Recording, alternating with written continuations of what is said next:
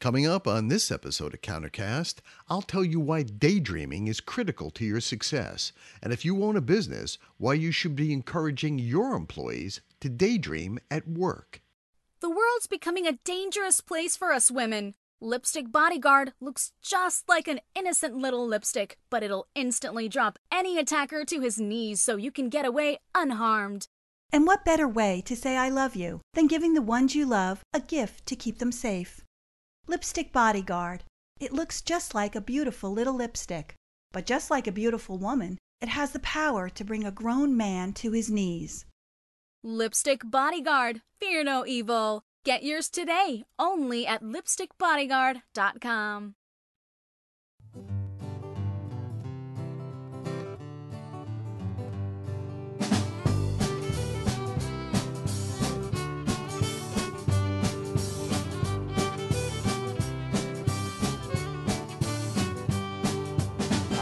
Opposites are things that are as different as can be. Come on and learn some opposites with me. I can clearly remember sitting in the back row of Mrs. Kennedy's third grade class, but I can't for the life of me remember what she was teaching that day. I wasn't paying attention. I was staring at the window, daydreaming.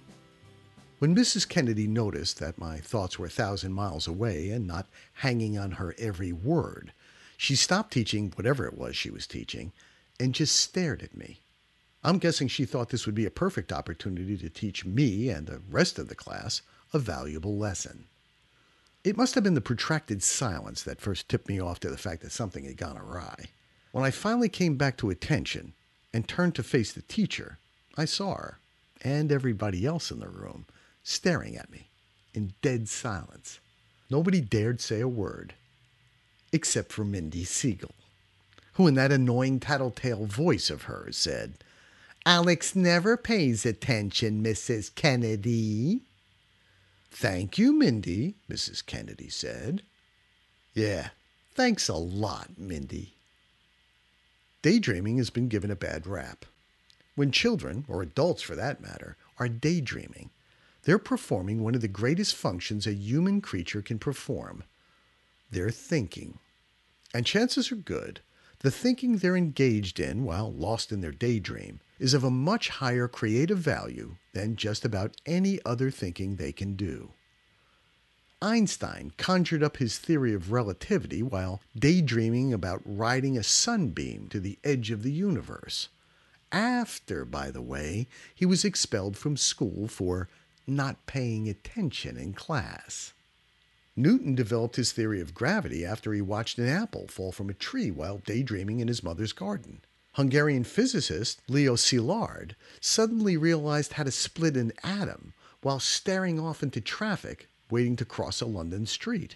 And the Greek mathematician Archimedes had his famous eureka moment while taking a hot bath.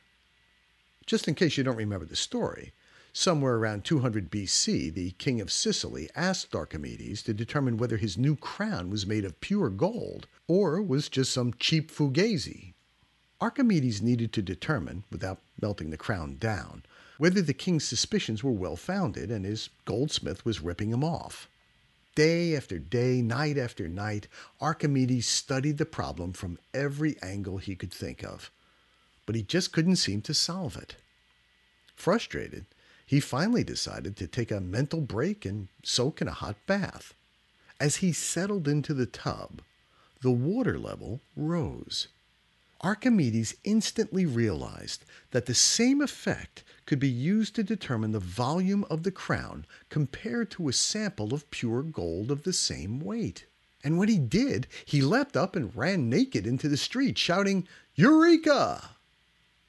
We need to be careful about jumping on people who are caught daydreaming. When I'm speaking or conducting a workshop, I carefully observe my audience for signs that they're drifting off into a daydreaming state. Experience has taught me that when this happens, I'm beginning to accomplish the goal I set out on to cause people to think.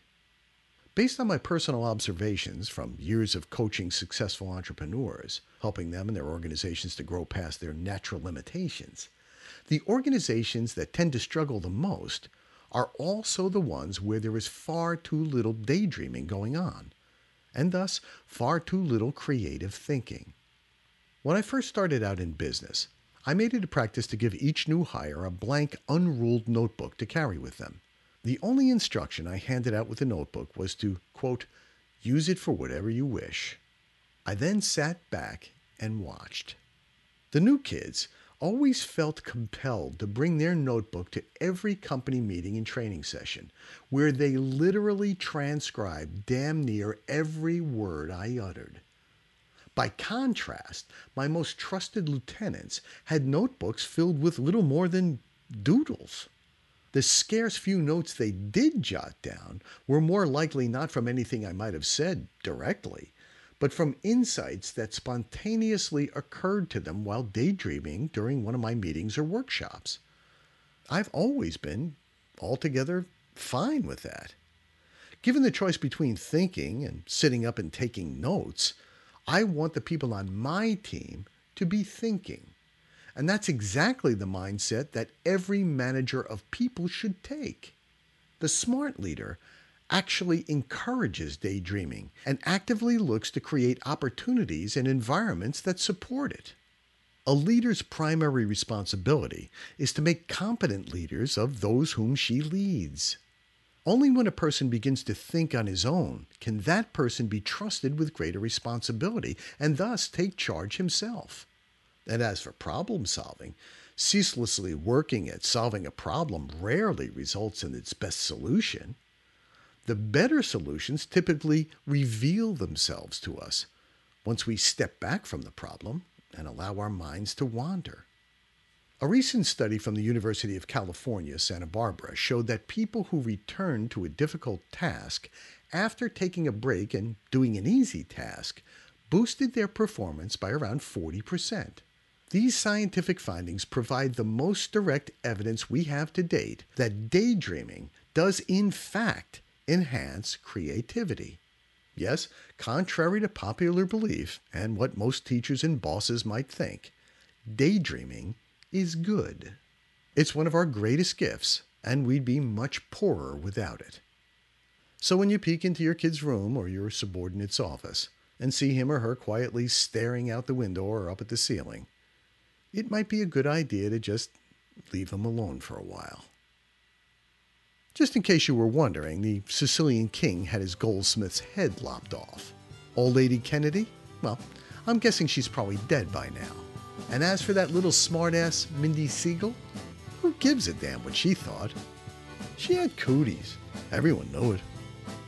At the bottom of the Daydreaming blog post at alexanderberardi.com, there's a great link to a Washington Post article that quotes Dr. Debbie Rhea, professor of education at Texas Christian University in Fort Worth, who says that less classroom time and more outdoor play would lead to better education for our kids.